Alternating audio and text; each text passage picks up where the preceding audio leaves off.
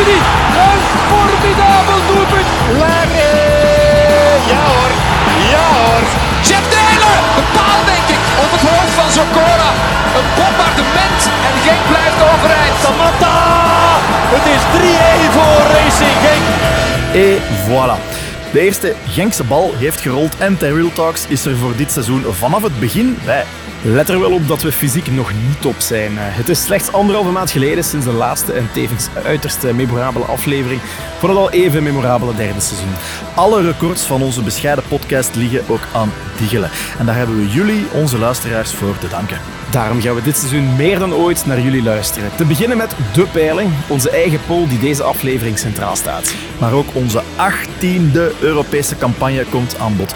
Als nabeschouwing lanceren we een nieuwe rubriek waarin we bellen met iemand van onze Europese tegenstanders. Vandaag dus een echte Genevois. Tot slot blikken we vooruit op de seizoensopener in Molenbeek en doen we een vreugdedansje, want Dimitri de Condé heeft zijn contract verlengd. Welkom bij seizoen 4 van Trail Talks, beste Genkies.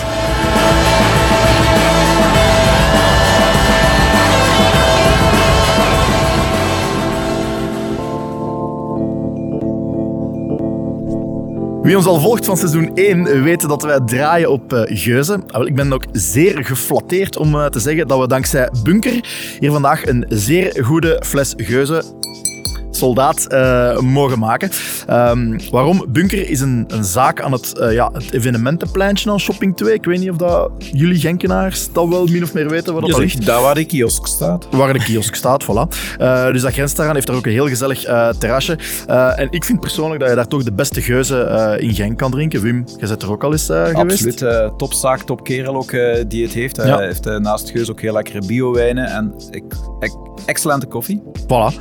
En Dimi, de sympathieke eigenaar van Bunker, is ook een Genkie eh, in hart en nieren. En eh The Real Talks van. Hij zag onze aankondiging voor seizoen 4 en hij stuurde, hey, moet je geuzen hebben? En ja, natuurlijk, dus, eh, moet ik geuzen hebben. Eh, we hebben niet zomaar een eh, fles gekregen, maar echt wel een, eh, een, een, een, fles eh, voor de kenners, gemassereerd op gewürztraminer eh, druiven, die de mannen van Drie Fonteinen zelf zijn gaan plukken eh, de dag na een feestje van de oogst. Dus ze hebben dat met een kater ge- geplukt en dat heeft dan drie jaar liggen, allee, niet drie jaar gem- gemassereerd, zwart. Ze hebben dat geplukt eind september 2020. Eh, een hele speciale fles, dus dankjewel. Maar waarom eh, ook deze shout-out? Dimi, dus de eigenaar van de bunker, die gaat op 11 augustus de dodentocht eh, wandelen. En hij daagt iedereen uit om een gokje te plaatsen over hoeveel kilometer hij gaat wandelen en hoeveel tijd hij daarover gaat doen. De opbrengst is niet voor bunker, maar voor een goed doel. Of ander goed doel zal ik zeggen. Namelijk Zimas VZW. En dat is een organisatie die zich richt op ouders en begeleiders die zorgen voor kinderen en jongeren met eh, ASS. Hoe doet je daaraan mee? Redelijk simpel. Stort een bedrag naar keuze op het eh, IBAN-nummer van Zimas VZ2. Dat staat in de show notes eh, van de podcast, dus die kan je daar gewoon zien. Eh, of check de Insta van Bunker, daar staat het ook op. Of nog gemakkelijker, geef het bedrag ter plaatse af wanneer je ene gaat drinken bij Bunker. Bij de vrije mededeling van de overschrijving dan gewoon het aantal kilometers dat je denkt dat Dimi gaat lopen en hoe lang hij erover zal doen. Bijvoorbeeld 10 kilometer op 2 uur of bij Bunker zelf kun je ook een formuliertje invullen. En dan maak je kans op een bon van de bunker ter waarde van 50 euro. Dus de, gok die er het dichtste bij zit, die wint. Ehm, wij hebben met de Real Talks alvast een, eh, een gokje gewaagd. En eh, ja, hopelijk gaat die bon gewoon naar ons. Dus voilà, te volgen eh, bij Bunker. En dankjewel Bunker voor de geuzen.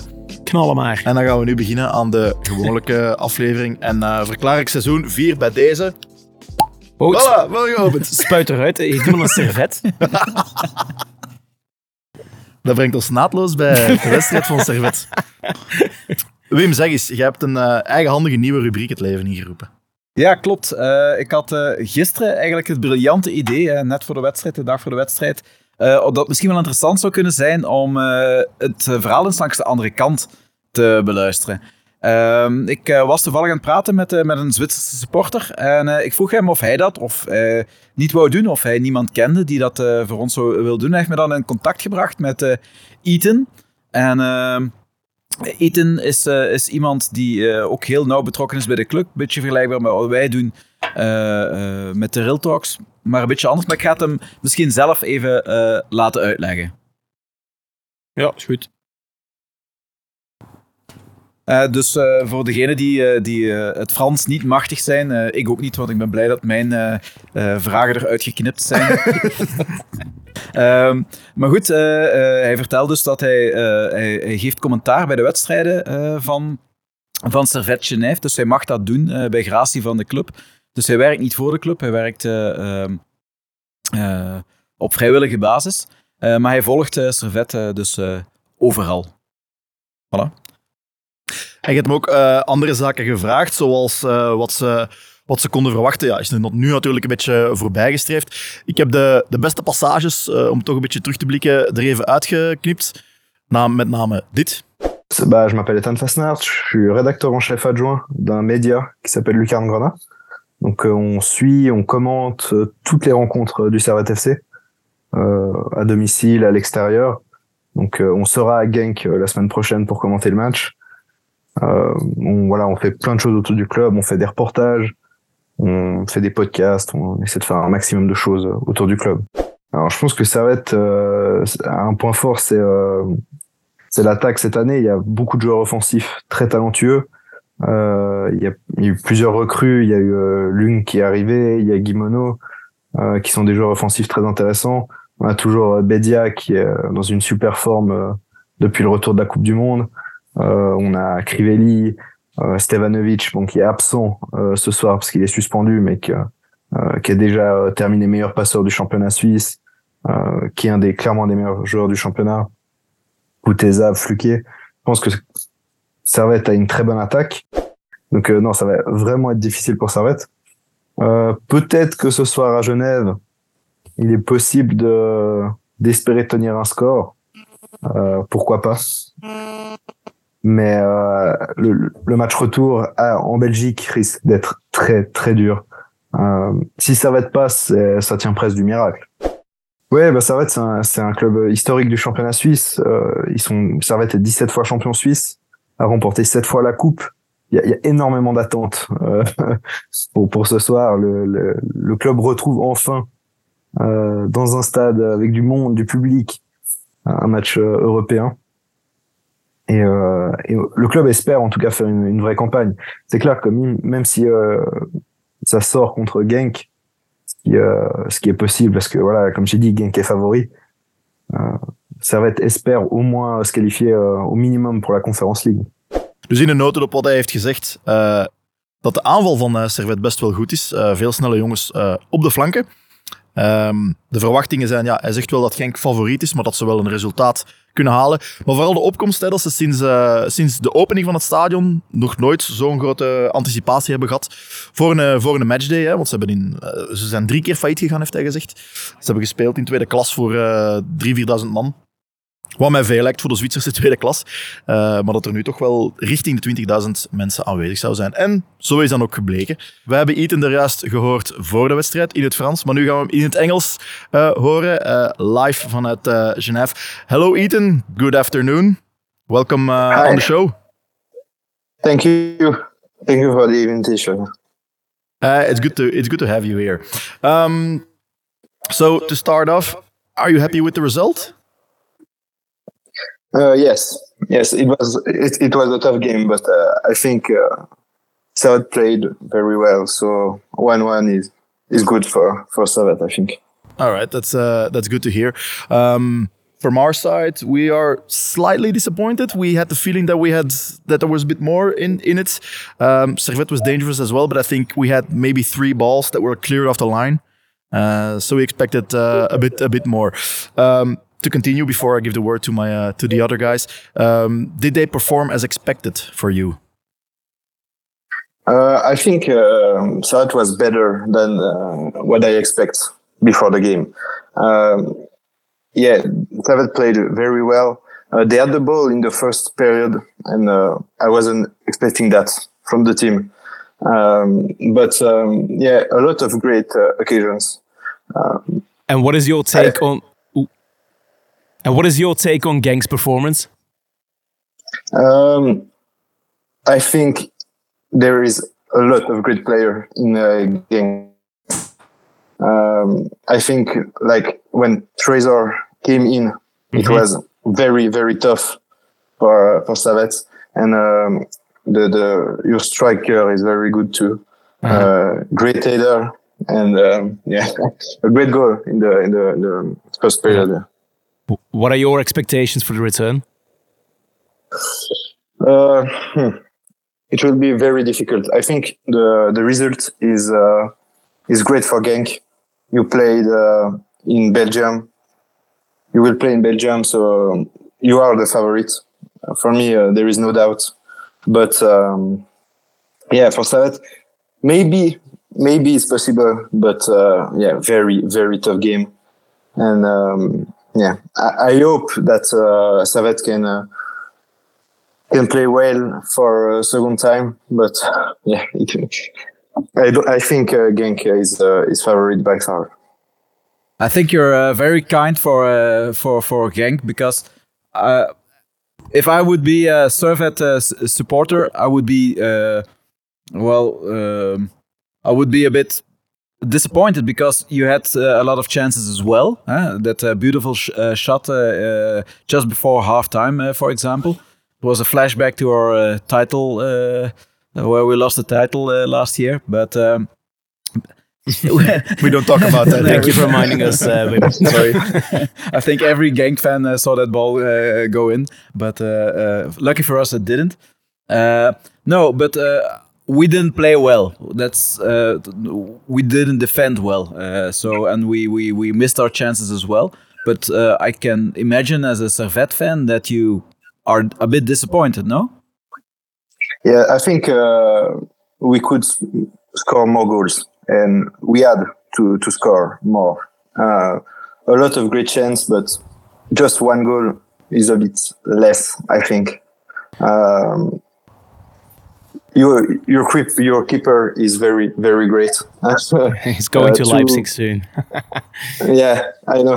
Um, but yeah, uh, I think he, he made like two great saves uh, on Crivelli and uh, Konya, I think. So All right, Ethan. Yeah, what is ju- the just like the mood right now in the Servette? Like, what are the fans thinking of the return? Because you have given your opinion, but what is like the mood when you talk to other people in the streets uh, for the return against Genk? I think they are very confident because Savat played very well last night, and uh, a lot of emotions were in uh, in Geneva uh, yesterday because uh, it was the fir- first game since uh, 24 years in in Europa in Europa. So yeah, they, they they are confident, but I think Genk is, is the best team. So it, it's it's difficult. It's difficult. I, I don't really really know what to expect about the return, but um, yeah, the fans are are, are confident. You And, will uh, you will probably recuperate uh, Stefanovic or Stefanovic. Uh, He's your best player, game. right? He's considered as, as you know the heart of the midfield. Won't that make an impact? You think? Yes, he is the best player uh, in uh, in Savat's team. Uh, I hope he, he can uh, make the difference, but yeah, I, I don't really know because um, Savat had the occasion, the, the, the chance to, to score yesterday. So and Stevanovic wasn't there, so I hope he can score, but we don't we don't know. Are you are you also aware? I mean, I'm not trying to look for excuses. I'm definitely not uh, thinking that the club, our club, is looking for excuses. But after the match, we heard that at least four players uh, from our uh, midfield were sick. Uh, the number seven, and then pretty much the whole uh, center midfield. Uh, they had, they were playing with fever or got fever after the game. Um, so from our side, I think we are hoping to see more uh, energy from the midfield because that was what we were lacking. Um, did you experience that as well? Did you have? Were you sometimes under the impression that yeah, we can take Genk on, we we we can master their midfield? Yes, I think um, I, I, I didn't know uh, Gang's team before yesterday, uh, and um, I was a bit surprised by the, the midfield.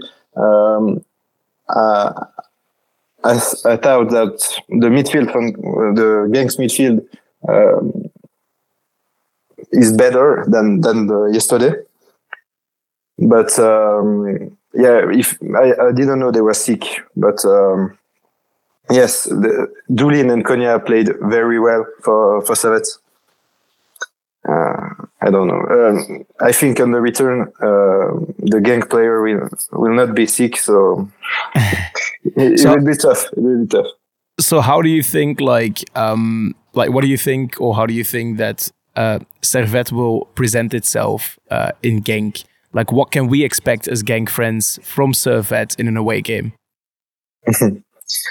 That's a great question. Uh, it it was only the second second game of um, of Okay. uh, Weiler uh, at the head of the team, so um, I don't really know. I, I was surprised by um, by uh, Weiler yesterday. Uh, Because uh, Weiler preaches organization, right? Isn't it? Your Sorry? coach, René Weiler, he preaches like organization. Um, I think that uh, Servette has to to to to defend.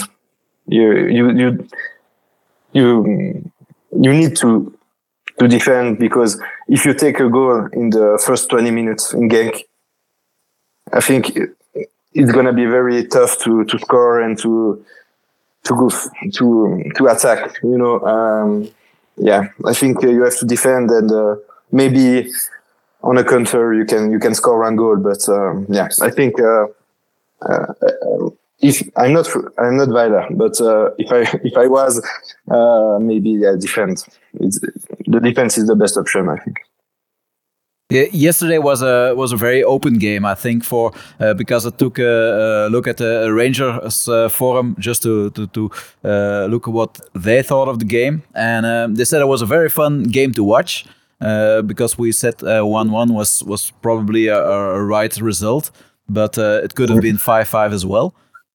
Um, and and um, but uh, we talked a bit about uh, the atmosphere. eh? Um, how was the atmosphere in, in, inside the stadium? Because it was a special game. Was a lot of supporters. It was the first time in a long time you had uh, such a great uh,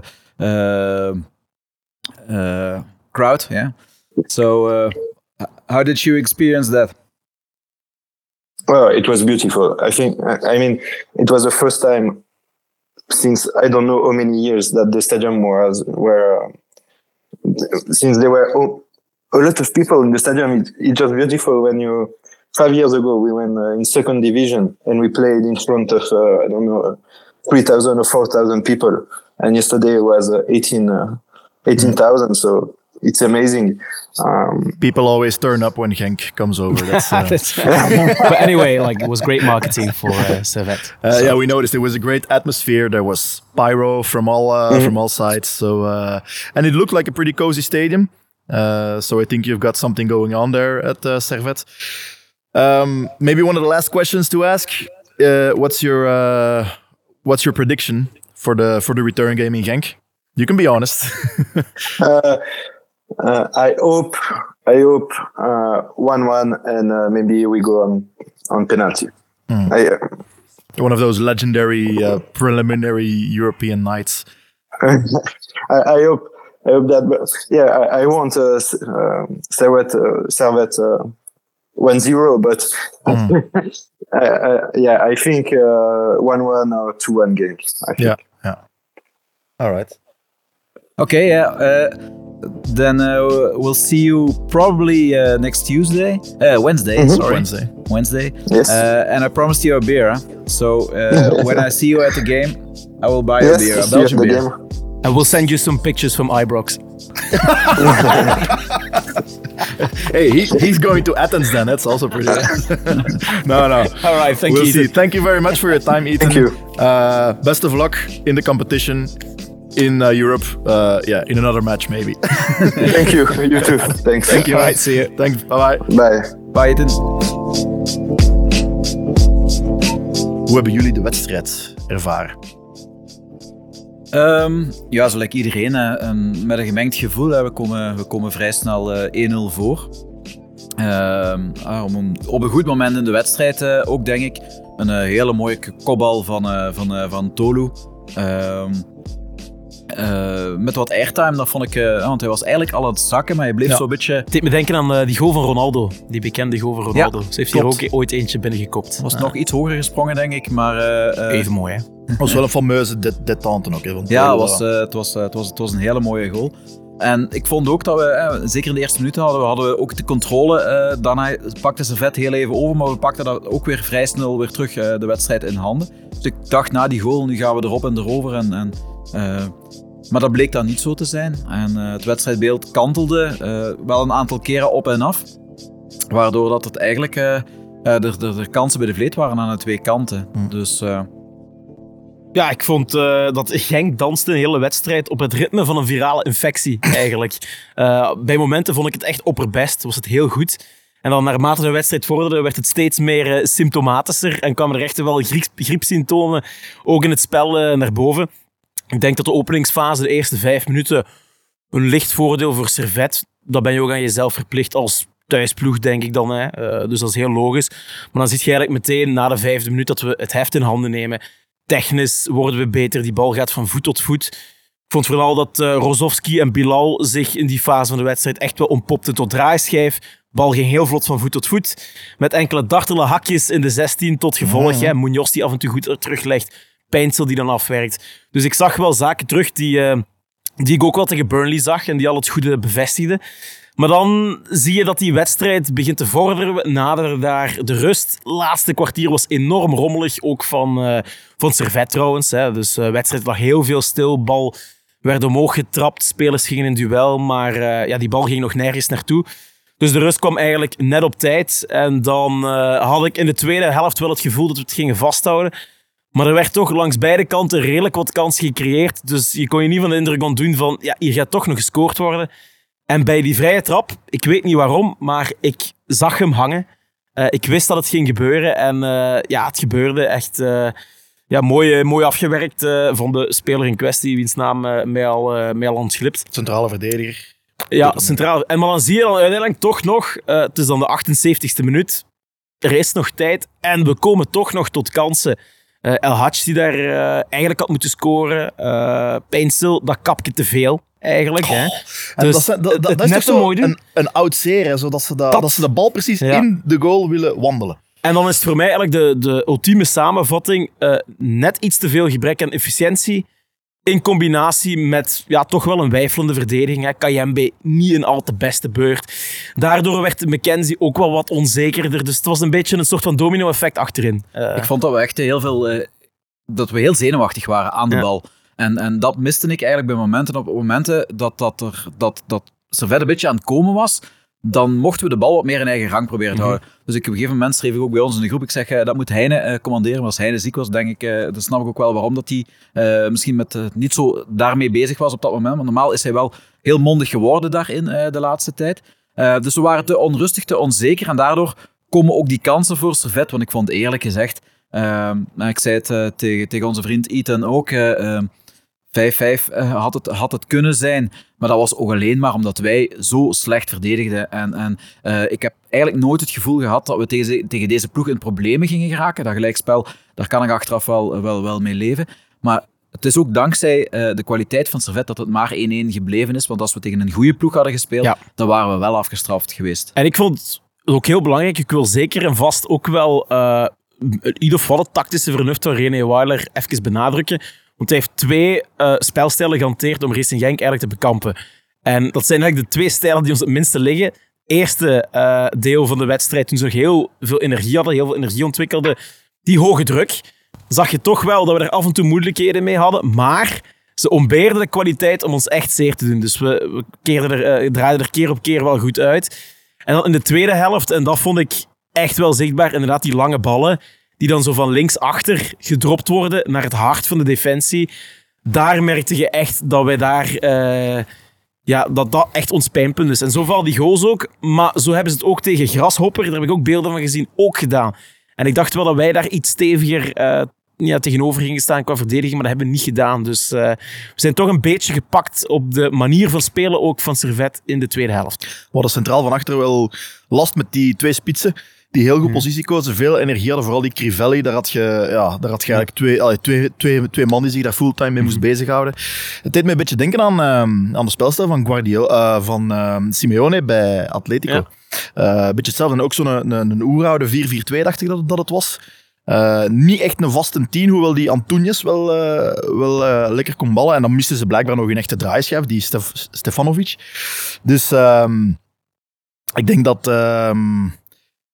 dat het inderdaad, dat René Weiler zijn tactisch plannetje heel goed had eh, bes- bestudeerd. Hè, en dat, eh, dat wij met energie te bekampen zijn. En dat ze dan in, in, in, inderdaad 1-1 was voor hun misschien wel het, het hoogst haalbare wat ze eruit konden halen. Terugplooien en dan het in Genk proberen afmaken. Ja, ik denk wel, eh, als wij een normale wedstrijd spelen dinsdag, dan mogen we echt niet in de problemen komen. Want je zag ook heel veel kansen. Ik denk dat een, hun verdediging ook bijzonder wankel stond. En zeker op de flanken vond, ik, ze- vond, ik, vond ik wel dat er wel wat haalbaar was.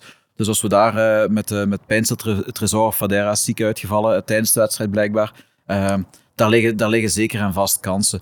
Dus eh, ja, als wij gewoon onze wedstrijd spelen, dan zie ik, eh, zie ik echt geen probleem. Ja, thuis moet je kunnen winnen van, van dit servet. Ik denk dat er geen excuses zijn.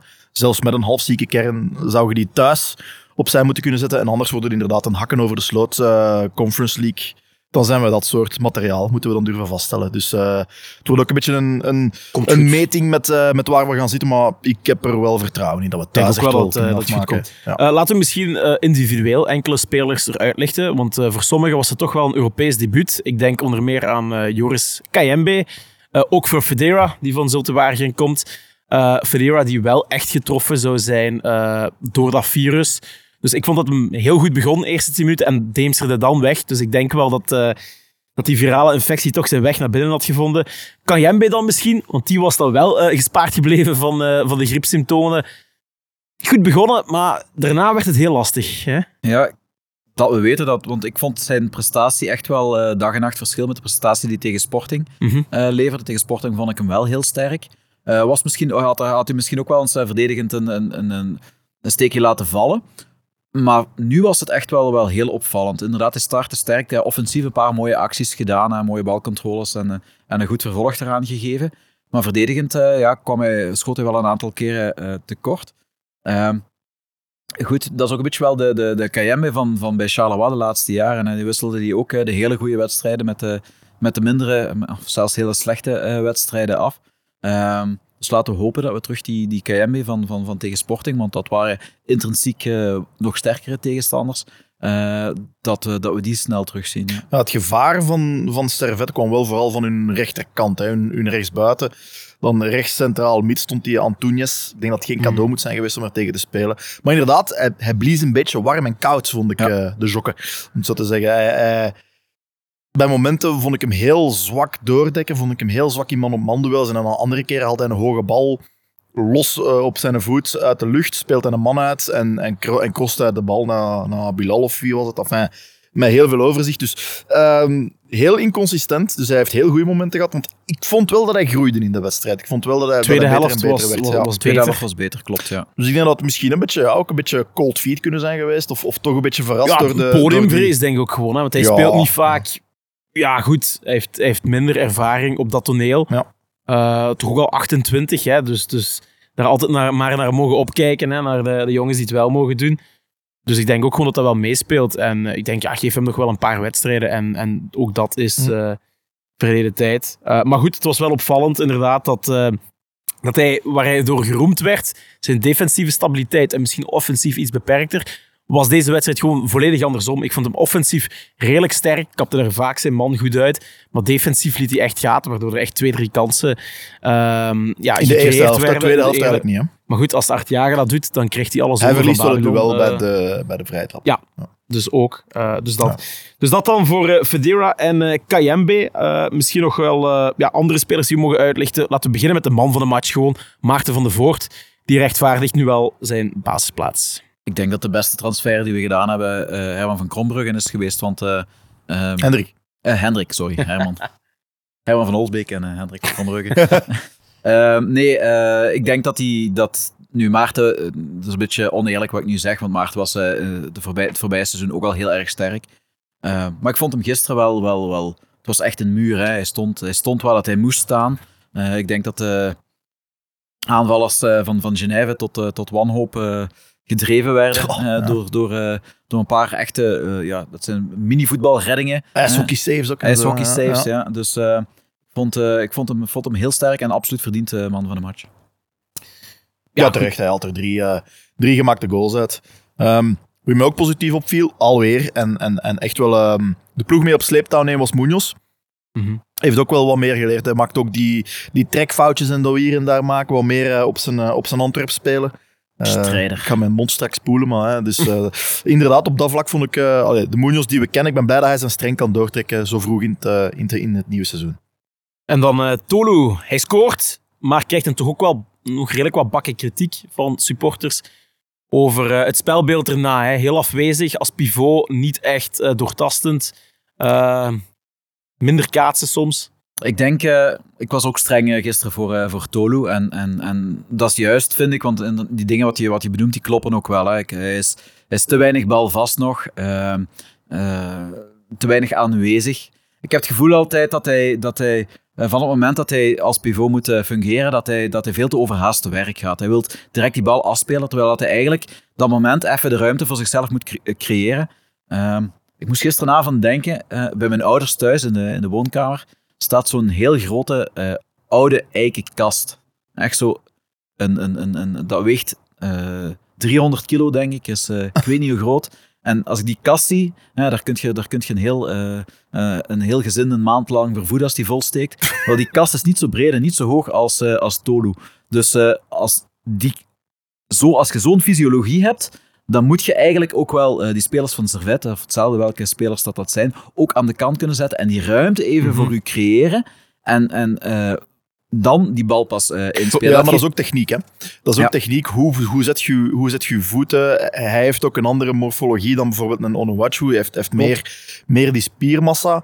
Ja. Ehm, ik heb ook soms de indruk, en ik zeg het is de indruk, dat het een redelijk fragiele speler is. Want toch per wedstrijd dat ik hem heb zien spelen, ligt hij twee, drie keer op de Ja. grond. Dat ik denk van oei, hier is iets ergs gebeurd. Maar dan uiteindelijk spuitbusje erop of een keer kloppen op zijn kop van komt, is goed.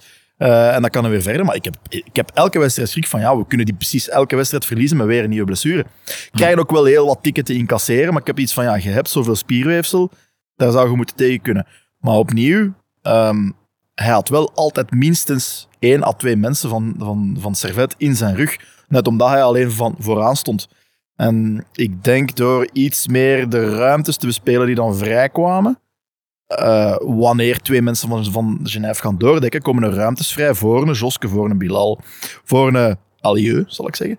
Ehm, want ik zeg voornaam, want ik eigen die spelers mij toe. Ehm, komen die ruimtes vrij. En ik denk net daarom dat hij de instructie had gekregen van kaats wat sneller. Eh, want de ruimtes zijn er, de mannen moeten erin lopen voordat hun, hun, hun man hen heeft kunnen, kunnen volgen. Dus ik denk dat het deels van, deel van de opdracht uit was. Ben wel akkoord dat hij wel wat balvaster mocht zijn. Zo die eerste controle hier en daar. Ik denk dat Michel zich nog een beetje ermee mee gaat, mee gaat moeten bezighouden. Want zo, op dat vlak zie je het technisch wat moeilijker. Ik Dus vind een- vooral nuttig, hoe hoe raar maar waar, wanneer hij het spel voor zich heeft. Ja, getuigen ook de goal die dan komt natuurlijk. Als hij de bal ziet afkomen en hij is gepositioneerd naar het doel, doet hij vaak, vind ik, betere dingen. Dus als hij kan aannemen en draaien richting doel. Nee, nee, nee. Dus, dus letterlijk, als hij bijvoorbeeld ik zeg maar iets, een, een, een, een 45 krijgt of Ah, ja. zo, en hij kan zich zo positioneren, dan het spel verleggen, vind ik hem vaak eens in aanvallend opzicht met de neus naar het doel beter dan dat hij hij met de rug ja, naar het doel moet spelen en hij moet kaatsen afleggen.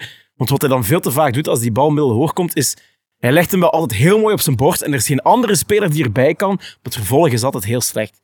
Dus, Het, ehm, het, het, het draaien, het- de korte draai maken, Ja, dat, dat- hij inderdaad dat- in die het- het gevaarlijke zijn die kleine details, komt, maar goed, Ja, dat gaat er wel uit. Die, die speler is eh, uiteindelijk ook 22 jaar. Eh daar zit echt nog wel wat rek op, denk ik. Ik denk dat hij wel groeimarge heeft. Dus ik geloof op zich in de transfer Tolu nu wel. Ik vind, ik vind het niet eerlijk dat hij op dit moment de enige spits is en die, heel, die hele druk op zich moet dragen. Eh, dus ik denk eh, dat, er, eh, dat er binnenkort wel een, een tweede spits bij komt. En dat hij dan een beetje kan groeien in, in, in de marge van hopelijk eh, misschien wel eh, vaste waarde, een starter, starterspits. Want dat zie ik, die functie zie ik in hem nog niet. Ik zie hem eerder als een breekijzer die kan groeien naar iemand die wel eh, onze starter zou kunnen zijn.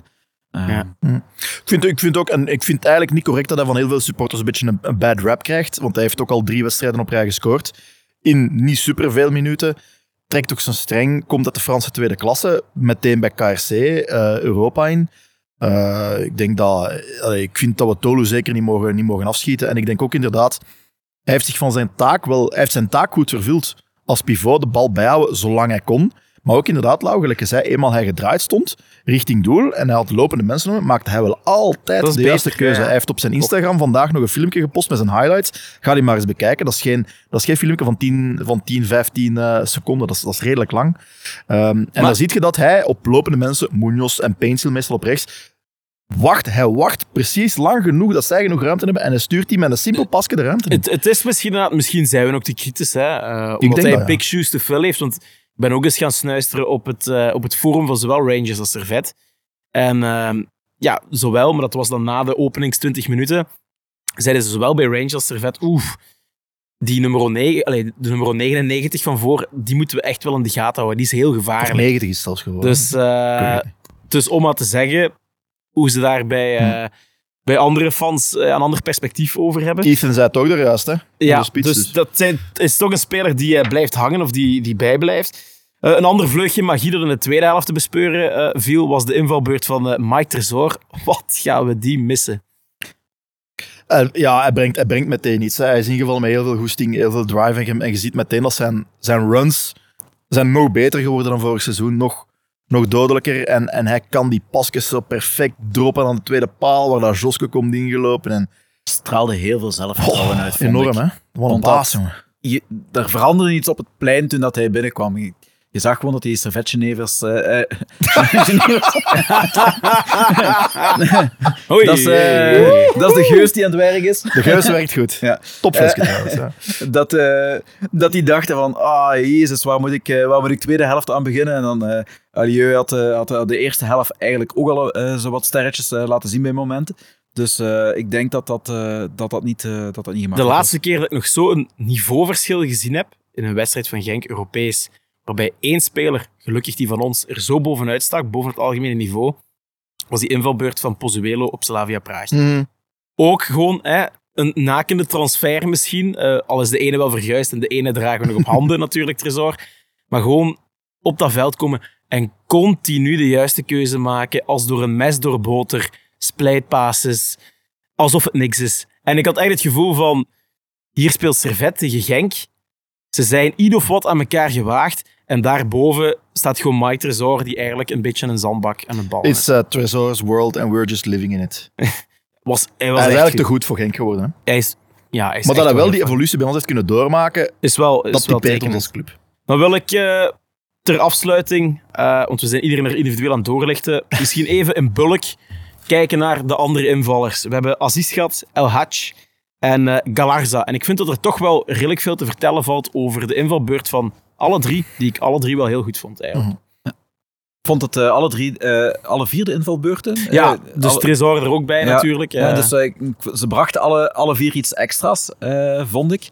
Ehm, ik vond Aziz ook, vond ik ook weer, vond ik weer, weer heel stevig, heel aanwezig in de wedstrijd. El Hadj bracht ook weer die, die drive naar voren, vond ik een heel goede invalbeurt. Maar die, toch kreeg die kritiek van heel veel mensen. Van ja, het is allemaal zo wat lichtvoetig, maar het heeft weinig rendement. Ik vond dat niet. Dat is een Ik stijl, vond inderdaad. Ik vond echt dat hij heel vaak... Ik herinner mij eh, een bal op links, echt langs links erdoor eh, door, doorsplijt eigenlijk. Ja, combinatie zoekt, naar binnen gaat. Ik vond hem ook gewoon efficiënt, maar ja... Er was één ding, en, en dat is een, een speler zoals El Hadj trekt twee verdedigers naar zich toe. En dat was het geval. Twee verdedigers gingen altijd zijn ruimte dichtlopen. Waar, wat is het resultaat? Ergens anders is er ruimte. Bij wie was die ruimte toen? Waren zo stom om dat te doen, Servet. Bij Tresor lag, lag de ruimte. En daarom, dankzij El Hadj, heeft Tresor ook kunnen uitblinken. Hè? Dat mogen we zeker niet vergeten. En ja, iets lichtvoetig, dat is gewoon zijn stijl. Dat, dat zaalvoetbalge, dat, dat, dat, op de kleine ruimte is hij heel goed. Kijkt goed, maakt de goede keuzes. Ik denk inderdaad, de voorbereiding heeft hem goed Schwalbe. gedaan nu. Eh, ik ben, ben, wat was dat? Goeie Schwalbe. Ehm Juist. Ja, ik sprong recht en ik, en ik riep penalty. En ik was de enige van het gezelschap die te veel aan kijken was die penalty riep. Dus ik zou een hele slechte ar- arbiter zijn. Eh, ik heb morgen Maar- een call met de Belgische voetbalbond om eh, mijn, mijn, mijn gesprek te doen, want ze vonden dat ik wel goed was. Ik vond, het, eh, ik vond het vooral grappig, omdat hij, hij voelde de tackle aankomen. Dus Ja, hij ja. deed die schwalbe. Met dat hij zag van dat de speler hem niet ging raken, sprong hij terug recht. En keken ze naar de scheidsrechter van, heeft hij het gezien? En de scheidsrechter zei, play on, play on, play on. ja. Maar daar had hij echt wel geel kunnen pakken. Stoeme geel kaart zijn geweest. Maar nee, ik vind het heel onterecht dat hij daar kritiek voor krijgt. Allee, voor die Schwalbe maakt, maakt niet uit, maar voor, voor zijn invalbeurt, ik zie er graag, eh, ik zou er heel, heel graag veel, veel, veel meer van zien van eh El Hadj, ja. En dan eh Galarza. Matti Galarza. Ja. Ah, daar was ik heel blij eh, van. Eh, dat was eigenlijk, die bracht eigenlijk helemaal wat ik gehoopt had. Ehm, ik vond direct dat die, die was heel aanwezig. Hè? Dus niet alleen in zijn, in zijn defensief. Defensief eh, trok hij heel goed zijn streng. Maar ook offensief. Hij was, was creatief. Hij had ideeën naar voren toe. Ehm, ja, ik denk dat Rozovski zijn, eh, zijn schoenen gaat mogen uitkuisen om, eh om die Ik, ik te vind het, wat, wat mij heel positief stemt, eh, is dat je aan hele talentvolle en kwaliteitsvolle spelers meteen een soort van blauwdruk kunt zien van wie zij zijn, hoe zij spelen, hoe zij inspelen. En bij spelers die vlees nog vis zijn, heb ik dat niet. Maar bij Galarza, die komt op en je ziet meteen op welke manier die voetbalt. Dus die gaat, hij schermt aanvallend de bal af. Dat vind ik iets heel interessants om te zien. Dus hij speelt de bal vooruit. Natuurlijk komen dan één of twee spelers van Servet, hè, logischerwijs, naar de bal toe. En gaat dan zijn achterwerk eigenlijk tactisch positioneren om die bal af te schermen, om zo verder te lopen. Doet hij heel vaak. Vind ik heel interessant. Om dan altijd gevolgd eh, door met de rechterbuitenkant voet dat balken verticaal, nooit naar de buitenkant, door het midden te geven, maar toch altijd naar eh, een vrijstaande speler. Dus enorm verticaal spel en eigenlijk verdedigend in zijn aanval. Het is echt heel raar om te zien, maar hebt ik, een hele leuke term voor dat achterwerk. Eh, we waren. Verblijd mij met... eh, ik, weet- ik weet dat het was iets, GI, iets met G.I. Joe of zo had dat te maken. Ah. Action Man hips. ah, Action Man Hips, Je had, inderdaad. daar, je had dat gezegd toen dat, eh, Cyril Dessers toen bij, dat Cyril eh, Dessers Rangers. bij Rangers genoemd werd. Inderdaad, ja. Die zou blijkbaar aangetrokken zijn omwille van zijn Action Man Hips, stond in de, in de pitch van, van Rangers. Dus eh, misschien dat Galarza ook eh, beschikt over Action Man Hips. Whatever. Ik vind wel, ik vind wel eh, aan hem ziet je, ik, ik, ik hou van zijn aannames. Die neemt een bal aan met een reden. Niet gewoon een bal aannemen, ja, dan heb ik hem, maar die neemt een bal aan mij.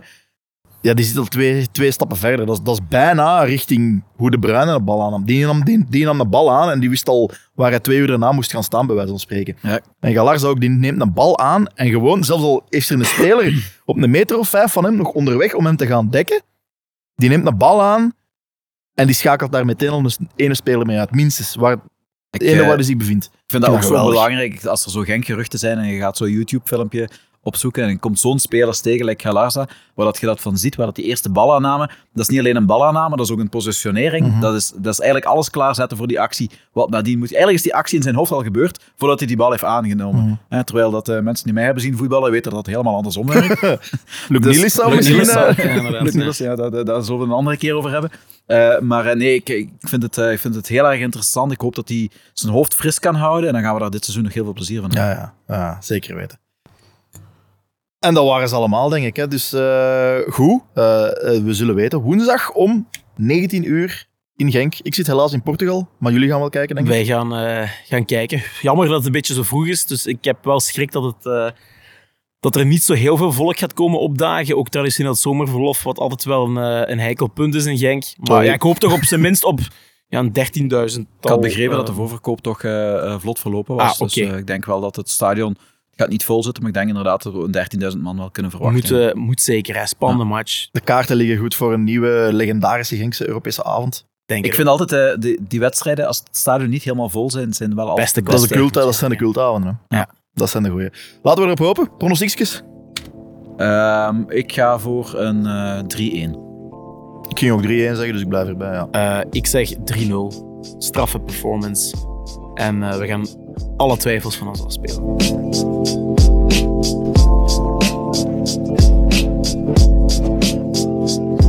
Goed, over twijfels gesproken. Dan gaan we naar de peiling. Die we hebben, nee, nee, die we hebben georganiseerd. Eh, een dikke twee weken geleden hebben we ons oor te luisteren gelegd bij jullie, de supporters. Eh, dus zowel het sportieve, het extra sportieve en zelfs de Real Talks. Jullie mochten overal eh, jullie mening overgeven. En hoog tijd om die resultaten eens te bespreken bij de start van het nieuwe seizoen. Ik stel voor dat we er gewoon een keer door eh, scrollen en dat ik jullie en dat ik iedereen ermee, ermee doorloop. Hè. Ehm, bijna 300 Genkies hebben ze, hebben ze ingevuld. Als je weet dat wij op, op Instagram net 1000 volgers hebben, op Facebook iets minder.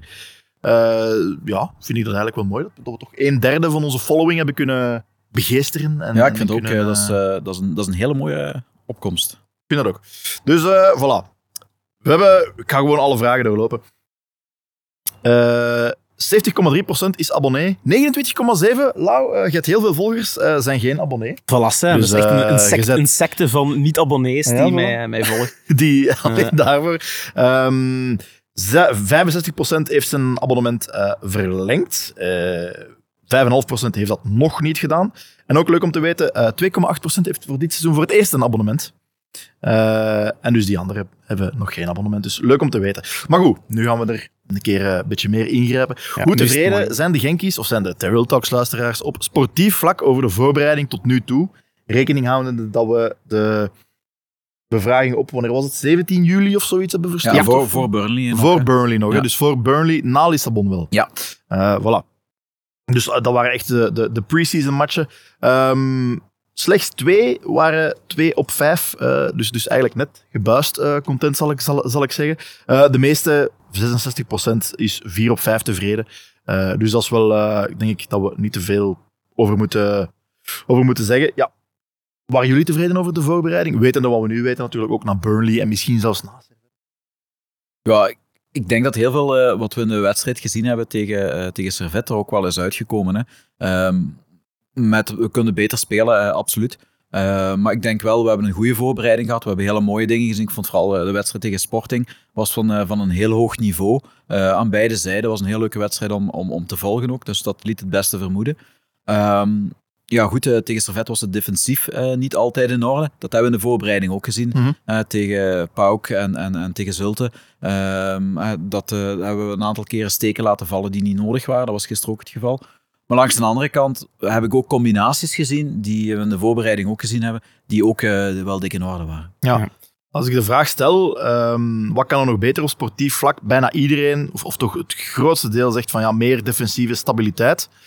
Een Eh, extra spits en... eh, ja, dat is voor straks bij de, bij de, bij de maar ja, wordt hier ook wel natuurlijk gezegd. en eh, ja, iets meer cleverheid natuurlijk in, eh, voilà. In het... eh, in het Dus dat zijn zo wat de zaken. Redelijk unaniem, eh durf, durf ik te zeggen. Iedereen heeft wel een andere bewoording gebruikt, maar, eh, maar kijk, dat er defensief toch wel wat meer stabiliteit mag zijn. Hopelijk wordt er ook aan, gewerkt.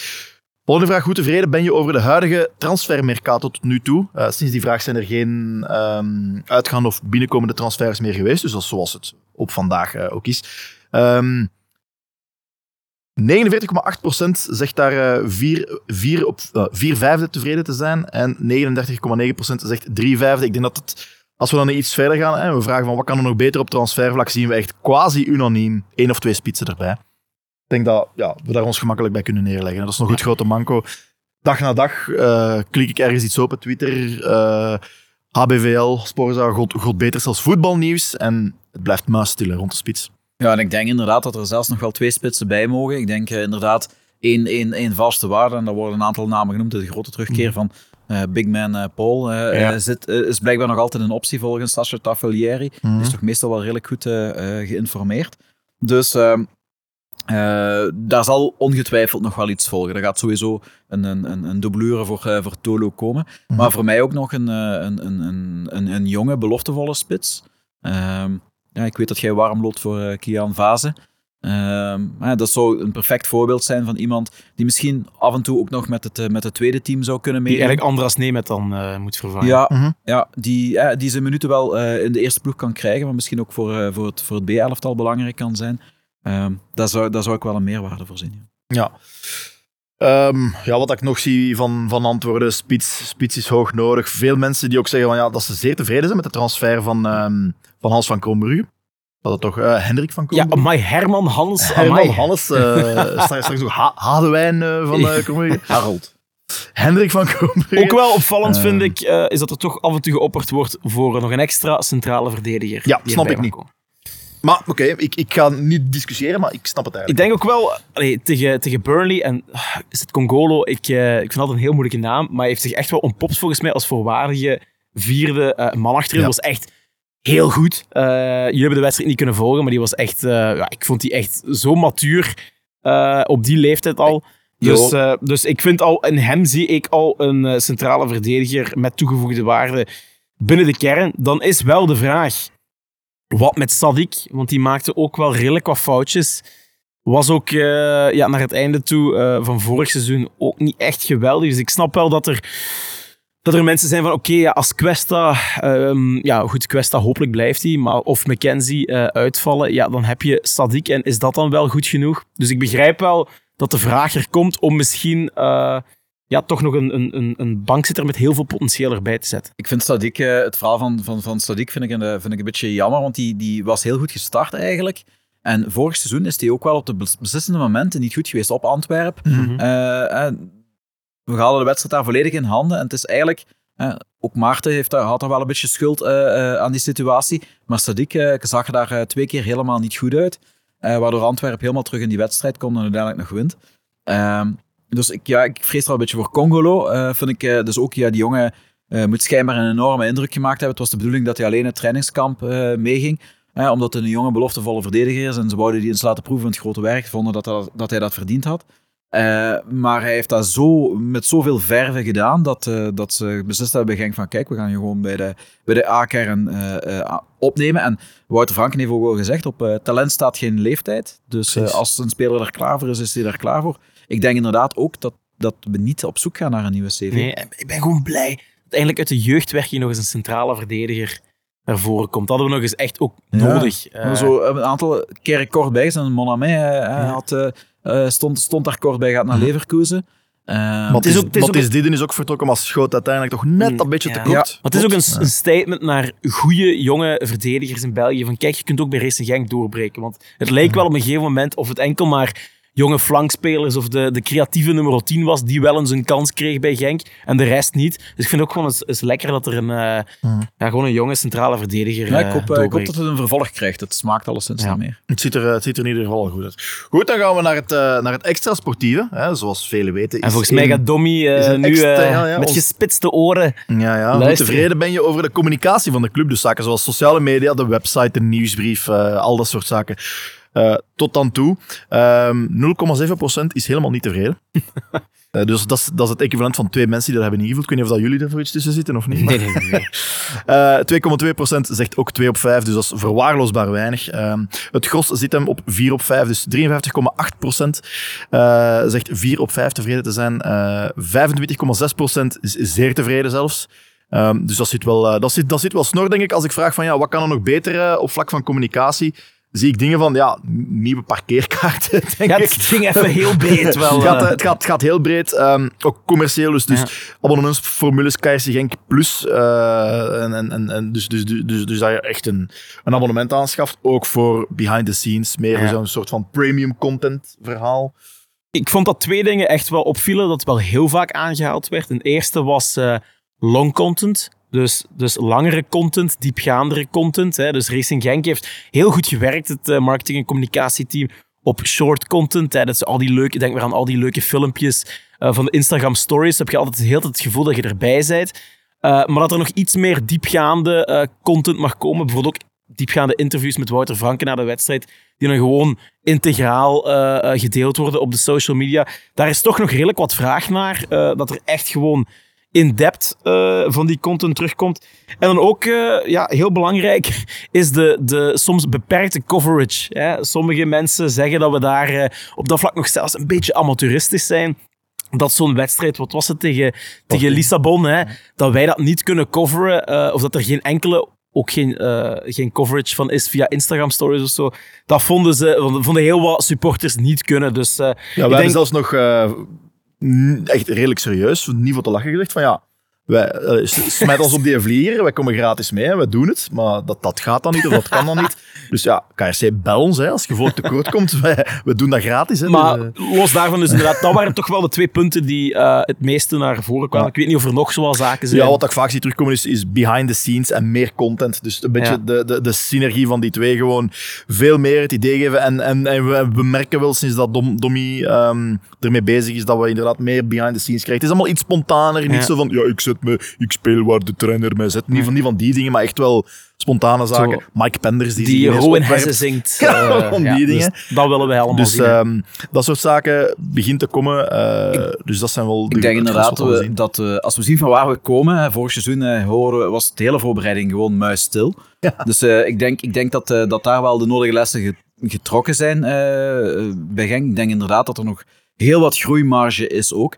Ehm, ik denk wel dat de mensen die, die de communicatie nu doen, maar dat zijn inderdaad eh, andere mensen dan voorheen, dat er ook zeker wel de wil is eh, om dat te doen. Ik hoop dat ze de ruimte krijgen van de club om dat te doen. Ook nog eh, het team misschien eh, wat uit te breiden. Want ik denk inderdaad dat dat toch nog wel iets is wat ze, wat ze in de bestuurskamer een klein beetje onderschatten. Is de impact daarvan. Als het dan gaat over de, de match van Sporting. er wordt vrij snel naar nummers gekeken. van, van ja, kijk, als wij een livestream doen, dan volgen maar 500 mensen, bij wijze van spreken. Maar de impact door het niet te, eh, uit te zenden is veel groter dan, eh, dan die 500 mensen eh, bereiken alleen. Eh, dat is een beetje een service die je, die je, die je naar je supporters moet, eh, eh, moet doen. En die gewoon in 2023 gewoon bij alle clubs gebeurt. Zelfs clubs die, die eh, minder groot zijn dan wij. Ja, en dan eh, is er ook nog eh, één iets dat er eh, bovenuit steekt, dat ook wel een paar keer terugkomt. En dat is de, de tone of voice. En ik denk dat Wim daar eind vorig seizoen ook al redelijk wat, dat soms wel gehekeld heeft. Het, het iets te veel door de blauw-witte bril zien. Soms een beetje een Calimero-kantje. ook onder meer bij de communicatie rond de abonnementen. Ook al waren heel wat mensen, ja, waaronder ik, die daar ook wel redelijk lyrisch over waren. Maar toch voornamelijk ook in de wedstrijdverslagen, nadien dat, dat, dat wedstrijd door een heel blauw-witte bril bekeken wordt. En er wordt, iemand zegt hier gewoon letterlijk, als het slecht is, is het slecht. ik vind dat een heel mooie Limburgse samenvatting hier die ik hier eh, zie staan. Dat dat ook gewoon eens gezegd mag worden als het zo is. Dus eh, de tone of voice mag misschien ook wel wat kritischer zijn soms. eh. Ja, ik, ik heb dat vorig jaar ook gezegd. Ik vind de tone of voice ook heel erg afhankelijk van, van welk medium je gebruikt. Ja. Is dat Twitter of Facebook, dan is dat iets anders dan als je op je officiële website een verslagen maakt. Ik heb het verslag nu gelezen van de wedstrijd, dat vond ik, vond ik, vond ik, wel, vond ik wel to the point, vond ik wel juist. Dus, Goed, eh, dan gaan we nog een stapje verder. Dan gaat het over de wedstrijdbeleving. Ook zo'n eh, ook zo'n heet hangijzer. Ook een, eh, iets wat we met de Real Talks in het verleden al met succes hebben, de, hebben naar bespreken. Want ja, de, de, de, de bezieler van de witte tent zit hier gewoon bij ons. Hè, de enige echte Wim. Ehm, als we kijken breed over de chart, hoe tevreden zijn we over de wedstrijdbeleving? 62,5% zegt 4 op 5 tevreden te zijn. Dus dat is wel best tevreden. 15,4% 5 op 5 tevreden. 20,5% 3 op 5 tevreden. En dan opnieuw verwaarloosbaar weinig mensen die helemaal niet tevreden zijn. Let wel, deze poll is ehm, genomen. Het, gros van de poll is, is ingevuld voor de eerste thuiswedstrijd met de licht of meer verhoogde bierprijzen en, en de wijzigingen die daar allemaal zijn gebeurd. En ook wijzigingen aan de food prices. Dat is allemaal toch, ik durf zeggen, bij de meesten in het verkeerde keelgat geschoten. En dan heb ik het niet over het bier en het eten zelf, maar vooral over de prijs. Win. Ja, klopt. Eh, Kijk, ik ben een klager van dienst. Hè, dus, eh, Dat mag, Ja. daarom zijn wij er. Hè. Ja, nee, ik, ik, vind, ik vind het eh, bijzonder jammer. Hè. Ik vind het bijzonder jammer dat, dat we eigenlijk een dubbele prijsverhoging doen. Hè. We doen, verhogen niet alleen de prijs van het bier met 30 cent. de, de, de bekers worden ook wat kleiner. Hè. Dus we gaan van, van 30 centiliter naar 25 centiliter. En dan zijn er mensen die dat hebben omgerekend. Dat is een prijsverhoging van 39% van het bier. Ehm, en als je dan weet dat het motto bier en spelen is, dan vind ik dat wel jammer eigenlijk. vind ik dat wel jammer. hè. Brood en spelen, bier en spelen. Hè. Dus eh, als het voetbal komt, is dat een beetje, een beetje dubbel. Ehm, ik, vind, eh, eh, ik vind dat jammer, omdat eh, ik vind een voetbalclub heeft nog altijd een beetje een maatschappelijke eh, functie. En, en, en wij met ons drieën denk ik dat geen pint minder gaan drinken om, op Genk, omdat die, omdat die bierprijs 30 cent eh, verhoogd is. Integendeel, ik denk dat we, daar, dat we daar onze slaap niet verlaten. Maar als ik rond mee kijk, en wij, eh, ik hou niet van het woord familieclub, maar het is wel een degelijk een feit dat in Genk heel veel families komen. En als je dan als, eh, eh, als vader je hele kroost te eten en te drinken moet geven, dan laten we niet vergeten dat het eten ook enorm in prijs gestegen is. En ehm, ik heb dat al eerder gezegd, ik vind dat de kwaliteit van het eten in Genk nog altijd, ondanks dat er verbeteringen zijn gebeurd, nog altijd eigenlijk ondermaats is voor hetgene wat, wat, wat, wat je krijgt. Wordt het gewoon een heel erg dure eh bedoeling. En dan komt de kritiek altijd van, ja, maar hè, eh, als je naar Genk onstage gaat, betaalt je ook nog zoveel voor een pintje, misschien zelfs nog meer. Ja, dat klopt. Maar naar een evenement, daar kiest je voor om naar te gaan. Naar de voetbal kiest je alleen maar om niet meer te gaan. Hm. Voetbal is iets Dat is heel goed gezegd. wat, wat, wat, wat bij, eh, bij, bij jezelf hoort. Ik kies niet om naar Genk te gaan, ik moet naar Genk gaan. Eh, volgende week dinsdag is, woensdag is mijn huwelijksverjaardag. 15 jaar getrouwd. Ik moet naar Genk gaan, hè? Eh, ik ben ook Proficiat trouwens. ja, dankjewel. Ik ben ook, maar ik ben ook getrouwd. Ik ben ook getrouwd met die club. En eh, dat vind ik een beetje jammer. Ik denk dat mensen, eh, het, alles wordt duurder. En, en ik denk dat mensen gaan afhaken om de verkeerde reden. Niet omdat ze de beleving niet goed vinden of omdat ze het sportieve, de sportieve gang van zaken niet, eh, zaken niet goed vinden, maar gewoon omdat het te duur wordt om te gaan. En dan vind ik dat de club, hè, we doen heel veel mooie projecten. We, we hebben, we hebben de, een community manager die echt fantastisch werk levert. Hè, als we die eh, prikkelarme tribune hebben. En we hebben nu het Young Dementie Dementie Café, wat, wat prijzen wint en volledig terecht. Ik word fier als ik die berichten in de, in de krant lees. Maar we mogen onze eigen community niet vergeten. Ehm, ik vind ook dat we... ehm, wat is de winst en wat is het verlies voor Genk om die bierprijzen betaalbaar eh, te houden? Ik heb het in een eerdere aflevering al gehad over het fan-first principe in Amerika. bij de Atlanta Falcons, waar dat ze het eh, bier en, en drank bewust goedkoop houden om zo meer volk naar het stadion te lokken. Wat daar ook eh, echt wel lukt. Eh, dat is misschien de afweging, de denkoefening die Genk ooit eens moet maken van... van ehm, wat zijn, de, eh, wat zijn de wins en wat zijn de losses Ja. als, wij, als wij die eindrekening van, van de bierverkoop maken? Want ik snap 100% hoe dat, dat gebeurt, de cijfers. Eh, alles wordt duurder. Eh, ze willen de rekening doen kloppen op het einde van de maand. Ah, we verhogen de, eh, de bierprijs, want alles wordt duurder. Maar ik vind dat gewoon geen juiste Nee, insteek. Maar anderzijds kun je ook wel beargumenteren. Racing Genk is een van de weinige topclubs waar het nog zo goedkoop is om een ticketje te kopen. De ticketprijzen eh, zijn echt heel gem- gemiddeld gewoon in Genk, terwijl je bij de topclubs meermaals echt wel uitschieters hebt.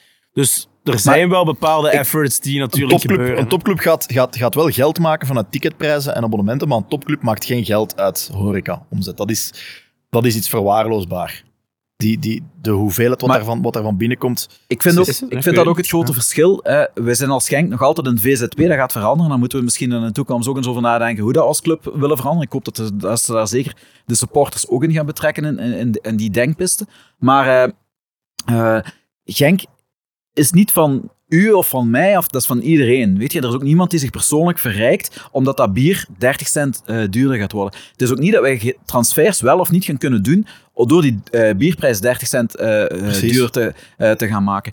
En dat is misschien ook, misschien moeten we één transfer per, per jaar minder doen. En die tickets, inderdaad, ik vind dat heel belangrijk dat we die, dat we die betaalbaar houden. Daarmee maken wij het verschil in België, in Vlaanderen zeker, in België. Hè, wij zijn anders. Wij zijn een club van het volk en laten we dat alsjeblieft blijven. En misschien moeten we die identiteit eens even vastleggen van Genk. Waar willen wij naartoe met onze supporters?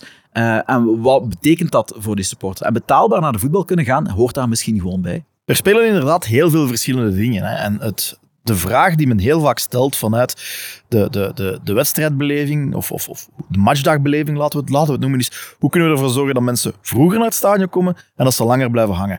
Ik denk het meest averechtse effect dat je daarop kunt installeren is ten eerste ja, verschrikkelijk slecht voetbal spelen. Maar John van den Brom is al weg, dus dat is het probleem niet. En ten tweede, uw drankprijzen en uw eetprijzen verhogen. Dan gaan mensen zeggen, nee, we gaan eerst nog thuis eten. Want thuis kan ik voor 3 euro voor mijn gans gezin macaroni maken. In plaats van voor, wat is het, 6 euro tegenwoordig al een braadworst te eten. Ja, heb eens een keer eh, een vrouw en twee pagadders en uzelf mee die je braadworsten moet kopen. 6,75 euro. Dat is al bijna en daar heb 30 je niet euro voor je gans gezin, hè, vriend. Voor dat geld kun je, kunt, kunt, kunt je in de lunchgarden gaan aanschaffen voor de, voor de all, voor de all you, you can eat. Gezinnen gaan, niet, gaan, gaan zeggen, nee, we komen om, om 15 minuten voor de aftrap komen wij aan. Up, resultaat is dan nog dat het eh, verkeer nog wat meer gaat opstropen. Dus je werkt de problemen die er al een paar jaar zijn, alleen maar meer in de hand. En inderdaad, de cijfers moeten kloppen voor een of andere reden. Misschien is dat een goede reden of niet, dat, daarvan, daarvoor weet ik er niet genoeg van. Is de, is de Genkse horeca een aparte NV? Eh, dus ja, die hun rekeningen moeten kloppen, denk ik. Is dat dan daarom dat ze die prijzen verhogen of niet? Ja, we blijkbaar een negatief vermogen, dus ik denk ook niet dat dat, eh, dat, dat de hoofd... Ik denk gewoon dat, het, eh, dat er niet verder bij nagedacht wordt. En ik denk dat misschien heel belangrijk, maar daar gaat ons deze uitzending eh, te ver eh, eh, leiden, denk ik. Het is misschien wel eens interessant. We hebben, geen, we hebben een OSV, maar we hebben niet echt een supportersvertegenwoordiging. Ik denk Mhm. als we een soort van supportersparlement hebben, zoals in Engeland en Duitsland een aantal clubs heel goed rondwerken, waar dat zulke zaken eerst voorgelegd worden aan een supportersforum, dat dat...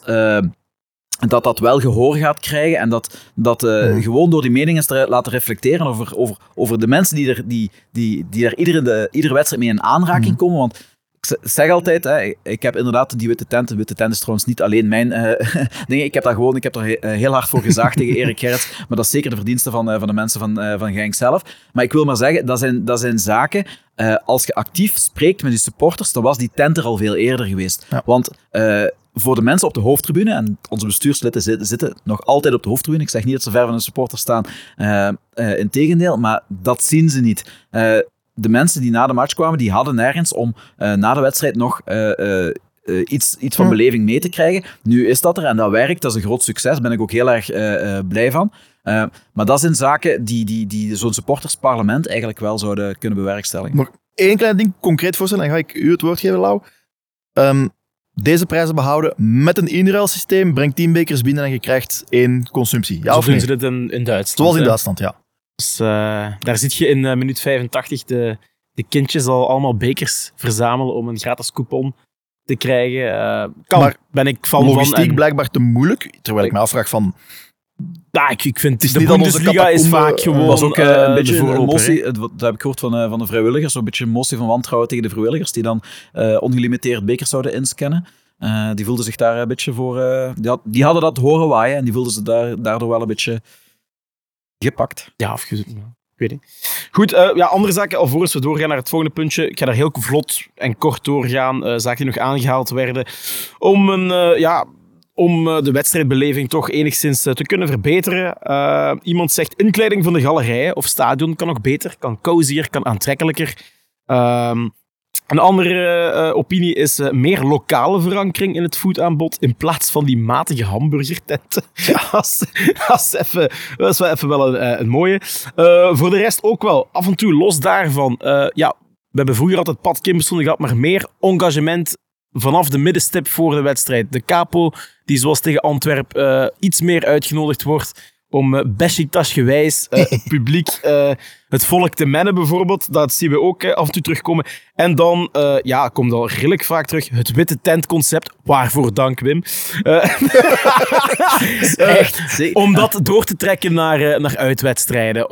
Op, ik zou maar zeggen, ook redelijk haalbaar om in het zomerzonnetje, misschien nu met Brugge eh, in de aantocht, denk ik, is ook eh, nog in de zomer dat we die treffen. Of is het Anderlecht, ik weet het niet. Misschien om, ehm, ja, om die wedstrijd dan ook eens eh, in de witte tent uit te zenden gewoon. En dan kunnen we toch wel wat meer met een voetbalfeeling die match gaan, eh, gaan volgen. Dus dat was een beetje het grote gros van wat er nog Er zit niks echt heel verrassend bij, Nee. als, ik het, eh, als ik het mag zeggen. Oké, en dan kijken we, richten we de blik op, ja, ik ging zeggen volgend seizoen, maar het huidige seizoen. Waar verwacht je KRC Genk eh, dit seizoen in de Jupiler Pro League te zien eindigen? Het overgrote, voor, het overgrote deel, dat is bijna 70%, verwacht ons in de top 3. Ik denk dat dat de gezonde ambitie is die we, die we, moeten, die we moeten koesteren.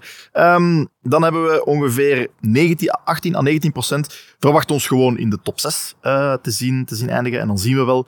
En dan eh 12,5 procent toch, eh, verwacht ons toch kampioen te zien worden. Niemand verwacht play-off 2 of lager. Dus de verwachtingen zijn, zijn daar. Ehm, in de beker eh, is het iets meer verdeeld. Ongeveer ja, exact 1 op 3 verwacht toch de halve finale te halen.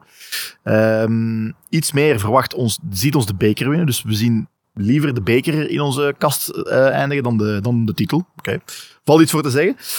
Ehm, dan 20% ziet ons de finale halen en eh 11,4% ziet ons stranden in de kwartfinale. Dat zijn ook zaken die we jaar na jaar zien eh, terugkomen, maar mooi om het eens een keer grafisch te zien. En dan eh, Europa, de helft van de ondervraagden verwacht toch dat we overwinteren en dat we in een competitie, want ik kon ook nog eh, voor elke competitie een poll maken, want dan zijn we te lang bezig. Dus ziet ons in een competitie de 16e finale halen, dus overwinteren. Dan hebben we net iets meer dan een derde die ons gewoon in de poules ziet, ziet stranden. Dat kan dus zijn dat dat ondervraagden zijn die zeggen, ja, we halen de poules van de Champions League en daar eh, stranden we dan wat dat perfect realistisch is. Ehm, Slechts twee, slechts twee mensen zien ons eh, eruit gaan in de voorrondes. Dus misschien zijn dat de gasten van Bink Podcast die die hebben eh, ingevuld. En ehm 10,6% zien ons de kwartfinale of hoger halen. Dat zal misschien waarschijnlijk Europa League of eh, Conference Zoals in eh, eh, zijn. 2016, 17 Voilà. misschien. eh. Dus ook allemaal geen, eh, ook geen wereldschokkende zaken. Maar wel een, eh, een hele interessante. eh, van welke Genkies, ik heb gezegd maximum drie Genkies aan te duiden, van wie je volgend seizoen het, eh, het meeste verwacht. Ik ga jullie, eh, ja, jullie weten het misschien al deels een beetje, maar persoonlijk, eh, van wie verwachten jullie het meeste? Eh, van wie ik het meeste verwacht, zoals ik het ingevuld heb, is eh, ja, enerzijds Bilal El Kanous. En eh, dat zijn ook de cijfers die, eh, die voor zichzelf spreken. Hè. Met, eh, denk ik, 169 respondenten. 62 procent. Eh 62% dus die gewoon met stip op één verwachten wij het meeste van Bilal El Kanous. Is ook gewoon het jaar van de bevestiging. Dus eh, het lijkt mij ja, niet vreemd dat die met stip op één staat. Dan had ik, ehm, daarnaast had ik gestemd op eh Mattia Galarza, die hier op een mooie vierde plaats binnenkomt, maar door de glansprestatie, want ik heb het in de mot gehouden, van Bonzuba tegen eh, Burnley, heeft hij eh, ja, de derde plek hier boost overgenomen. ja. Maar ik had Mattia Galarza ertussen gezet, gewoon omdat in de weinige minuten die hij gemaakt had vorig seizoen, hij wel bewezen had dat hij iets kan. En hij geldt nog steeds, denk ik, binnen Argentinië als een van de gedroomde opvolgers op het centrale middenveld voor de toekomst. Dus hij zit echt in die future team voor, dat voor heel gek, want die is Argentinië. voor de nationale ploegen, bij jeugdploegen nooit opgeroepen geweest. Ja, dus maar blijkbaar in de, in de lokale media eh, wordt er ooit uitgesproken wie zijn de future eh, players eh, voor, de, voor de Argentijnse nationale ploeg. Wordt hij heel vaak genoemd in die as. Waarschijnlijk omdat hij een goede naam gemaakt heeft bij Argentinos Juniors. Dus ik had maar voor Mattia Galarza gekozen. En dan had ik ook nog, uh, moet eens eventjes goed nadenken, gekozen voor, ehm, ja, ik denk toch wel eh, Luca Ooyen. Eh, die er dan ook wel nu vlotjes op plaats ook 2 ook binnenkomt. Eh, gewoon ja, uit geweest met een kruisbandblessure. En dit is het jaar van de bevestiging. Maar nu de voorbereiding meemakend, heb ik wel het gevoel, het gaat voor hem wel niet zo gemakkelijk worden. Eh, Nee, ik, eh, ik had exact dezelfde namen ook, eh, inderdaad. Eh, en voor Luca Ooyen zal het knokken worden, inderdaad, denk ik, voor eh, die, die eh, plek eh, met Vadera, ehm, die, die heel goed gestart is.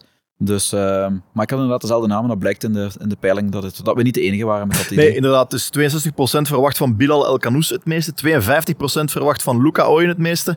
Dan eh, zijn er drie die redelijk aan elkaar gewaagd zijn. Met 32,6% eh derde plaats inderdaad, gelijk je zei, Lau, voor eh Bonsuba. Eh Matti Galarza volgt kort op 28,6%. En dan eh, met 25,6%, dus eigenlijk de vijfde plaats, ook redelijk dicht op Aliou Fadera. En dan hebben we eigenlijk een, een pelotonnetje. Eh, met dan nog Mark McKenzie misschien de en eh. Van de Voort, die daar nog redelijk... Ja, eh, Mark McKenzie van de Voort. En dan, eh, er zijn er slechts een paar. Ik denk ehm Vic en eh Mujahid. Dus Vic Chambare en Mujahid Sadiq. Daar gelooft niemand in. Helaas. Jammer voor die jongens. Dat denk, ik ik denk niet dat niemand erin Maar ik gelooft, denk dat de keuze het zo Vic- overweldigend was dat je misschien sommige ja, niemand gaat op, op Chambare stemmen als je zoveel keuze hebt. En Sadiq, ja, is een speler die het dit seizoen misschien wel wat te bewijzen heeft, maar niet waar wij van verwachten dat hij eh incontournabel gaat worden dit seizoen. Voilà. Dus, maar hij mag het gerust bewijzen en dan misschien volgend seizoen spreekt hij op, eh op Top. één. En dan, ehm, welke Genkies zie je deze Mercato nog vertrekken? Daar zijn er twee die er echt bovenuit springen. Ja, ik denk dat het niet eh, verrassend is. Ik denk 83% van de ondervragen, iets meer, zie Mike Tresor nog vertrekken eh, deze zomermercato. Eh, en 61, dus ja, twee- twee- 62% zullen we afronden, ziet Daniel Munoz nog vertrekken. Dat, zijn, dat denk ik logisch, dat ook onze beste spelers zijn. Die zijn ook allebei misschien iets te goed voor Genk. Iets te goed voor de Belgische competitie en hebben hun transfer ook wel verdiend. Dan zijn er twee die elkaar in evenwicht houden. Dat zijn Angelo Preciado, die ziet men toch vertrekken. Is ook wel wat geruchten rond en ja, ik denk niet dat hij 100% vooral meer speeltijd wilt. En, eh, Voilà, ja, is international bij Ecuador en wil dat natuurlijk handhaven. Dus die gaat waarschijnlijk ook andere oorden opzoeken, zoals de meesten verwachten. En dan ook eh Joske Paintsiel, toch 40% ziet hem ook nog vertrekken. Maar daar zit ook muisstil rond. Hè? Eh, daar is het op dit moment muisstil rond. Ik heb, ja, ik heb de media nog eens doorgelezen. Men verwacht wel, hè, zei Wouter Vank in het laatste interview, dat Mike Tresor wel echt gaat vertellen, vertrekken. En dat het dan, dat er wel wat speelt, maar nog niet concreet is rond, eh, ja, rond een Pijnsil. eh, onder meer eh, rond ja, Preciado, daar wordt wel veel rond genoemd, maar dat zit dan meer in die, in, in die tweede laag. wat wel verrassend was, een bericht vandaag, en, en die- hij scoort echt, echt niet als een potentiële vertrekker, is Nico Castro, wordt genoemd bij Elche. Eh, Uw ploegje in Spanje. mijn ploegje in Spanje, jammer genoeg eh, wel eh, echt schromelijk gedegradeerd vorig seizoen, maar hebben altijd wel, het is een beetje een jojo-ploeg, de ambitie om heel snel terug te slaan. Mooi stadion. Ik zou zeggen, gezapige fans, maar altijd wel heel loyaal, altijd goed gevuld. Hebben 17.000 abonnementen verkocht. Dat is niet, is niet, is niet weinig in de Spaanse Heel, tweede klasse. straf, ja. En lijkt mij ook wel een beetje de biotoop of het klimaat waar zo een Castro zich wel even in de kijker kan spelen om dan volledig terug te slaan in een jaar dat Bilal El Kanous waarschijnlijk gaat vertrekken. Dus het kan wel zijn, al moet ik gezegd hebben dat hoe ik Castro heb zien spelen tegen Burnley met Bilal voor hem en hij wat meer ehm, van, op, eh, van, van op de acht. Ja. Ja, ja, en dan Bonzuba die rechts stond. Ineens werd er immens goed gevoetbald. Was dat een momentopname? Geen flauw idee, ik weet het niet. Maar daar had ik toch wel iets van, zouden we hem toch niet houden? Maar goed, ja, dat is... eh, Dat is aan eh, de experten binnen de club om dat te bepalen. Dus, eh, dus dat is dat. Voilà. Dus dan zijn de verwachtingen geschept. Ik heb ook even, zoals het een goede poll beaamt, heb ik eh, wat vragen gesteld over The Real Talks. Hoe tevreden ben je over The Real Talks? Ja, de luisteraars zijn natuurlijk veel meer tevreden over The Real Talks dan over de communicatie van de club. Nee, nee, nee, maar ehm 70,7% is 5 op 5 tevreden. Een mopje naar KRC Genk, mensen. Dus 5, 5 op 5 is eh 70% eh, tevreden. 27,8% is 4 op 5 tevreden. ehm 1,5% 3 op 5. En dan niemand is 1 of, is, heeft 1, op, 1 of 2 op 5 gegeven. Dus daar mogen we eh, ons allemaal voor op de borst kloppen. Ja, hoe vaak luisteren jullie naar The Real Talks? 82% luistert elke aflevering. Vind ik heel straf. Omdat we soms ook wel gewoon heel oninteressante afleveringen maken. Maar kijk, eh, leuk dat jullie allemaal luisteren. Ehm, een redelijk groot deel, ook eh 15% luistert sporadisch, is een eens, eens een keer. Eh 4% alleen met een centrale gast. Ik had dat veel, veel groter verwacht, maar kijk, eh, zoveel te beter. Ehm, ja, hoe luisteren ze? De meeste luisteren uiteraard via Spotify, 85%. En dan interessant was, ja, wanneer luister je naar The Real Talks? De, de meeste, eh, ongeveer eh, drie vierde, die luisteren in de auto, bus, trein, eh, dus, dus tijdens het transport, maar ook tijdens het sporten zelf. eh 1 op 4 sportieve luisteraars eh, dat wij hebben. Ehm 1 op 3 luistert tijdens het huishouden, hè, dus tijdens het eh, kuisen van onze prijzenkast onder andere, dat dat, eh, dat, dat dat gebeurt. Sommigen ook tijdens het werk of tijdens de les heb ik erbij geschreven, maar hopelijk niet. En dan ook redelijk veel tijdens, tijdens het gamen. Zijn we blijkbaar redelijk ook populair bij de gamers, dus keigoed. Game on, zou ik zeggen. Ehm, voor de Eén- rest- eh, 0,4 procent. Dus, dus iemand zei ook wel tijdens de lovemaking met, met mijn vrouw. Dus eh, ook op die manier komen bij de huiskamer heel hard binnen. Dus, eh, Voilà, ja. En als we lezen dat de opmerkingen veel zeggen, doe zo voort en dergelijke. Veel, veel, veel vragen wel, en dat is misschien iets wat we moeten verduidelijken, vragen om op vaste momenten te komen met een, met een aflevering. Ehm, aan zich is dat heel moeilijk, aangezien we soms werken met centrale gasten, eh Lau. En die mensen hebben ook een agenda, dus we kunnen ons heel moeilijk daarop instellen. Soms is het gewoon dat, eh, dat we iemand niet vastkrijgen en dat het dan drie weken wachten wordt in plaats van twee weken. Sonk. Eh, voilà, Wesley Sonk onder andere. En dat brengt mij ook bij iets anders dat we vaak zien. Wekelijks een aflevering. Is dat mogelijk, ja of nee? Ik denk een, een volle aflevering, gelijk als deze, voor drie fulltime eh, mensen. Eén heeft een gezin, twee van ons hebben, hebben katten en een vrouw, wat bijna hetzelfde is. Eh, is, is, is echt eh, moeilijk voor, de, voor de agendas. Dus eigenlijk Maar ons- we, we sleutelen wel aan een concept om ook voor en na de wedstrijden Voilà. iets meer content op jullie los te laten, maar dan via de social media Inderdaad. kanalen. Dus Voor er, worden, er wordt gehoor gegeven aan, Voilà. aan de GB. Voor de nieuwere luisteraars die het misschien nog niet kennen, wij lanceren twee afleveringen per maand. Dus eigenlijk om de twee weken kan je, kan je stellen. Eén, die eerste aflevering is dan met een centrale gast rond een bepaald thema. En dat kan dan een speler zijn, iemand van de staf of iemand van buiten de club eh, die, die, die iets over Genk te vertellen heeft. Dan is er twee weken niets. En na die twee weken, dus is het gewoon gelijk deze aflevering met ons panel. Eh, zo zijn we toch zeker dat we twee afleveringen per maand, eh, per maand doen. Dat is het ook wat het momenteel gaat zijn. Ik zie ook iemand heeft geschreven Wim extra geuzen geven. Ja, dat hebben we met, de, met dank aan Bunker deze aflevering gedaan. Voilà, eh, dat is eigenlijk alles. Dus, dus hopelijk heeft het eh, wat, wat, wat inzicht gegeven eh, in, eh, in hoe onze fans en onze luisteraars overal over denken. En dan schaatsen we door naar, de, naar het laatste puntje van vandaag, of het voorlaatste puntje van vandaag. Dat is de wedstrijd op RWDM. We zijn het bijna gaan vergeten dat we openen Naar bij de het, promovendus. Altijd louche. Naar het Egmond Machtenstadion. Jawel. Lang Ja. geleden. Daar was het eh, heel bewogen deze week. Hè? Dus, eh, Ja, leid het maar in. ze hebben de, de hele trainerstaf eh buiten gebonjourd. Dus niet alleen de trainer, maar ook eh, iedereen, eh, iedereen daar rond. nadat eerder al de sportieve directeur, eh, eh, een directeur eh, Mhm. buiten gebonjourd te hebben. Eh Texor is het zeker, de Amerikaanse eh, eigenaar. Die eh, tevens ook eigenaar is van Lyon, Botafogo en Nog eentje, ja, Crystal Palace. derde weet ik ook. Ja. ja Denk ik, hè. Dus, eh, en daar zijn eigen eh carousel wilt opzetten, niet alleen van spelers, maar ook van trainers. Heeft dus eh, ook eh, uit dat carousel, de trainer wat eh, nu eh interim trainer was bij Botafogo, eh, zijn naam ons Claudio eh Klinkt binnengehaald, gelijk de cocktail. binnengehaald eh, bij, bij, bij, eh, bij RWDM. Samen met de T2 wordt eh De Camargo. De Camargo, geen, geen onbekende voor ons. Ook voor RWDM. Die is daar eigenlijk bijna een clublegende. Hij heeft daar zijn carrière ook afgesloten. Dag. Was het bij Brussels of bij RWDM? Ja, dat bij hij- Brussels ook zelfs. bij heeft hij- het FC Brussels is dat soms wel een beetje met, eh met Ja. Vermeer zeker, die daar toen nog. Dus eh, eh, dat gaat wel een leuk weerzien eh, worden, want ik zag eh, dat deze week heeft eh Kaarsen Genk ook een, een, een, Throwback. throwback naar, eh, moment gedaan naar Dortmund. Dortmund, eh, eh, eh, Genk voor de Intertoto Cup. Dus eh, eh, de enige keer dat uh, Sint-Truiden Europees gespeeld heeft trouwens, eh, was in de Toto tegen een ploeg uit niemandsland. Eh, maar goed, eh, en dat was eh, eigenlijk wel een hele mooie prestatie, want eh, we verloren thuis de wedstrijd en eh, daar in eh, Dortmund scoort eh, De Camargo twee keer. Ja. Eh, en het jaar daarna schakelt eh, Brugge Dortmund uit. En dan was, het, eh, was de club bijna failliet. Hè. Dus dat had onder meer te maken Ja. met de uitschakeling van Genk. eh. Ja, Maar dus goed, wij dit- hebben eigenlijk... eh, dit terzijde, ik denk dat de Champions League uitschakeling van Brugge misschien nog wel iets zwaarder heeft doorgewogen. Eh, maar goed, eh, dus de Camargo, dat gaat een blij weerzien zijn. Maar voor de rest is dat eh, ja, denk ik wel, wel een grote farce. hè. Eh, eh, Dus zo je hebt dan opportuniteiten voor ons in de match? Zo'n, zo'n, zo'n, zo'n- Ik denk het wel. Eh, eh, ik denk Vincent uh, Euvraar eigenlijk. Als hij één ding heel goed kon doen, was een organisatie zetten. Want eh, RWDM was vorig seizoen eh, heeft, heeft, eh, is gepromoveerd. Maar was zeker niet de sterkste ploeg in, in tweede klasse. Maar heeft dat vanuit een, van een, heel, vanuit een heel goede organisatie gedaan. Het is ook een club waar dat, nog heel wat transfers moeten gebeuren. Er zijn er een aantal gebeurd. Ze hebben een Japanner aangehaald. En Ja, inder- inderdaad. Dus ze hebben daar eh, Shuto Abe gehaald van eh, FC Tokyo. Dus daar wordt redelijk wat eh, van verwacht. Ze hebben eigenlijk in het ja, eigenlijk vorig seizoen ook al enkele transfers gerealiseerd. De laatste zeven transfers in, bij RWDM zijn Alexis de Saar, die daar vorig jaar al zijn opwachting maakte. En zekere Apener. eh Guillaume Hubert, die we kennen van de Oostende, de keeper, die komt over. Shuto Abe van FC Tokyo. Pierre Duomo, ja, die kennen we zeker natuurlijk. Eh, ja, moeten we daar schrik van hebben? Maar die gaat niet Ik spelen. Die gaat niet spelen. Hij is moe van commentaar. dus.